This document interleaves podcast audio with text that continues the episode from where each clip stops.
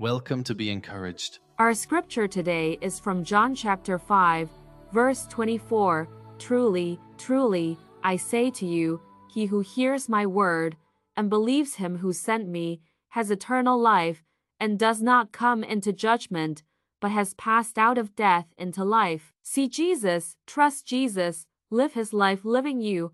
Why? Why not? Those who have put their trust in Christ Jesus proclaim they know they have passed from death to life. Their proof, they fear no judgment. Their living never ends. Their schoolroom is in the heart of God.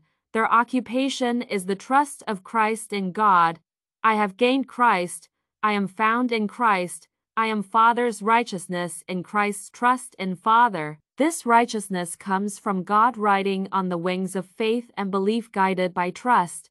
Ride the wings of the trust of Jesus Christ. Like some avatar, I can explore the heights and depths of life on the wings of another. I might have a few lessons, but I fly riding on the wings of trust.